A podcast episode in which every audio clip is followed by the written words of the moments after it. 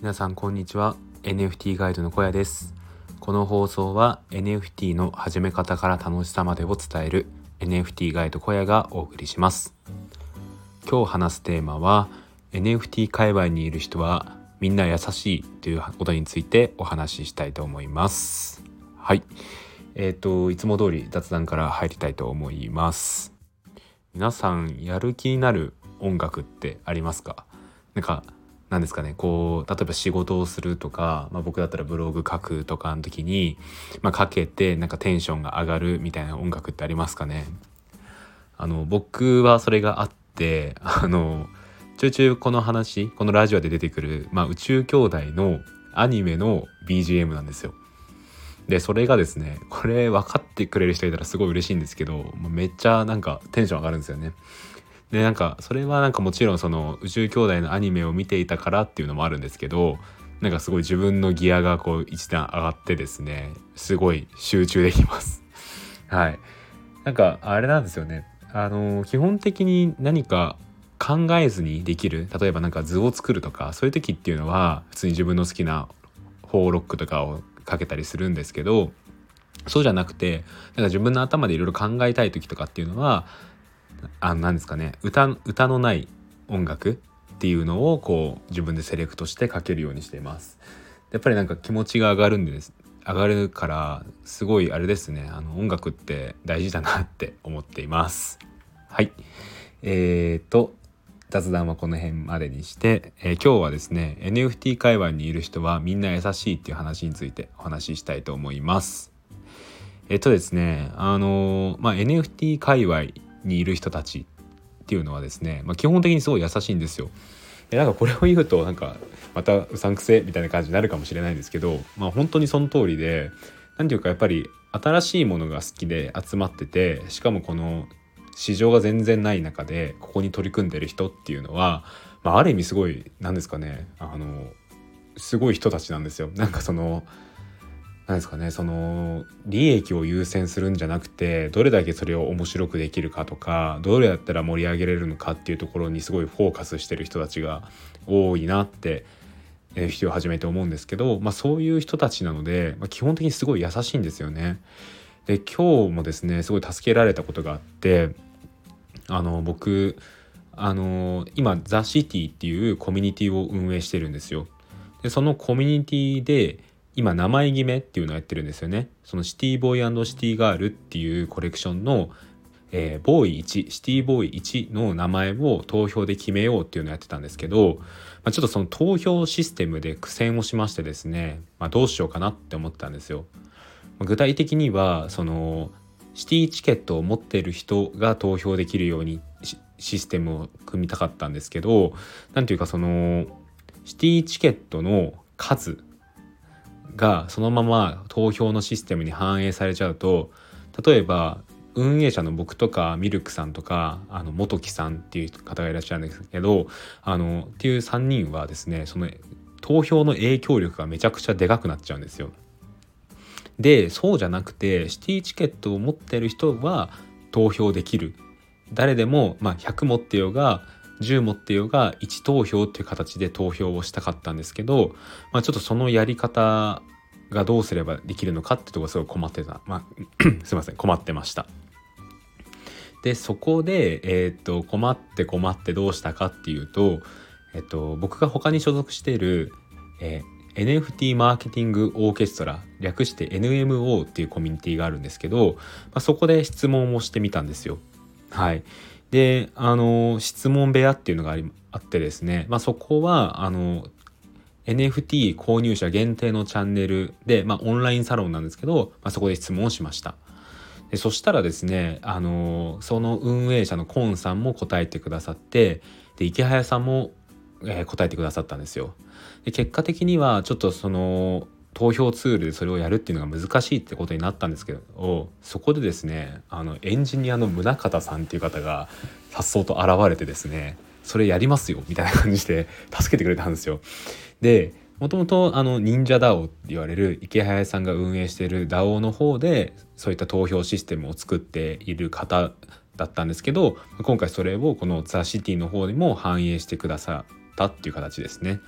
はいまあ、これはですねめちゃくちゃありがたかったですね。あのもう本当にやりようがなくて、まあ、どうしようってところだったんですけど、まあ、そこで結果的に僕がやりたかったシティチケットを持っている人は全員等しく1投票っていう形の投票の仕方を実現してくださってめちゃくちゃ助けられました。はい、村方さんあのこれを聞いていたら本当にありがとうございます。そしてコンスタント池早さんもありがとうございます。そんな感じでですねすごい NFT 界隈の人たちってやっぱ優しいなって思ったんですよ。別にこれに限った話じゃなくてなんか自分が困った時にあのザ・シティで聞いたりとか NMO で聞いたりするとこう誰かしらが答えてくれるんですよね。でなんかそれがすごい嬉しくてはいなんかその僕ももちろん何か質問されたらちゃんと答えようって思うんですけど、まあ、そういったいいなんですかね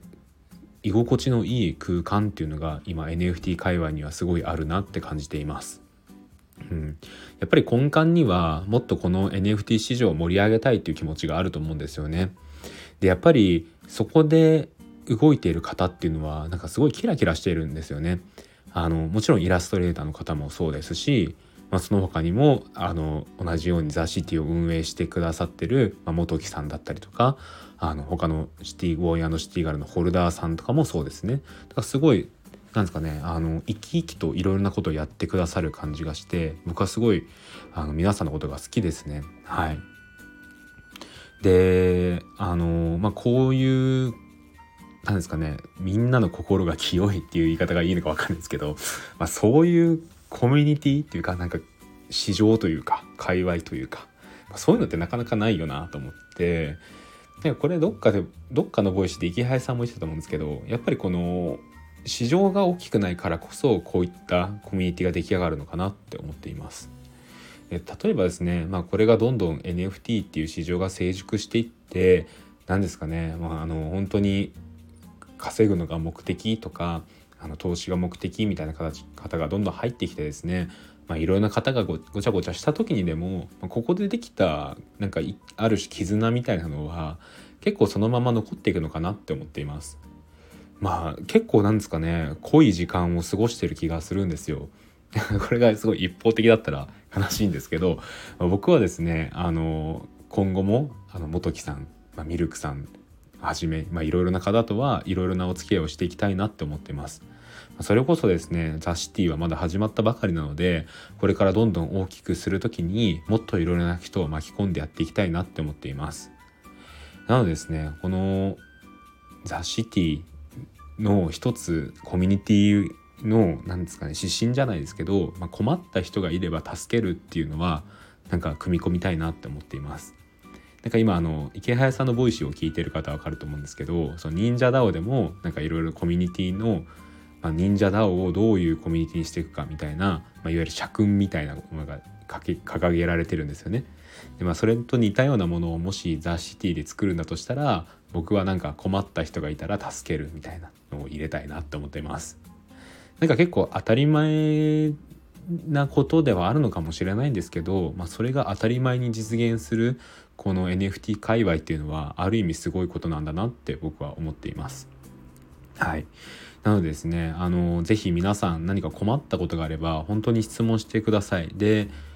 僕が今回この NMO、NFT マーケティングオーケストラで聞いたことによって、なんかそれに対していろいろなまたちょっとした議論が生まれてて、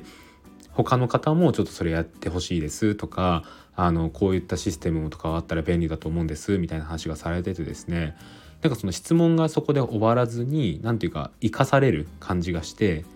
前僕放送で言ったか分かんないんですけど誰かが質問したことは他の方も分かんないことが多いんですよ。でそうした時にあのー、それを助けることにもなるのでなんか質問をするのって結構やっぱりコミュニティ規模がでかいほど勇気がいることだとは思うんですけど結構大事だなって思います。はい、えー、今日の放送は、えー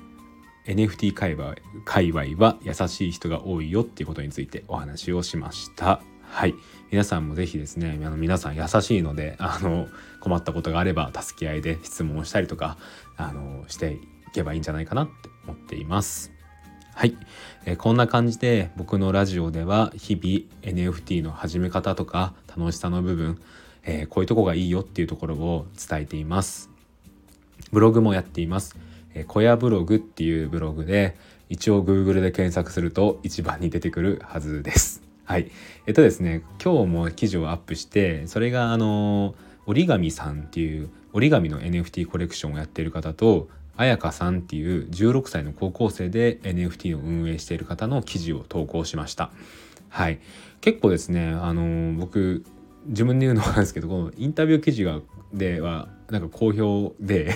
あのなんかそれがすごい嬉しいんですけどなんか人柄の部分とかがしっかり出るような記事構成にしているのでなんか NFT 何買おうか迷ってるかなっていう方だったりとかあの折り紙さんとか彩香さんの作品気になってたんだよなっていう方には是非読んでほしいですね。でまた読んだらですねでなるべくなんか僕に DM なりなんか リプなりリツイートなりでなんか感想を教えてくれるとすごい励みになるので嬉しいです。はい、えー、では今日の放送はここまでです。ここまでのお相手は NFT ガイド小屋でした。それではまた明日。バイバイ。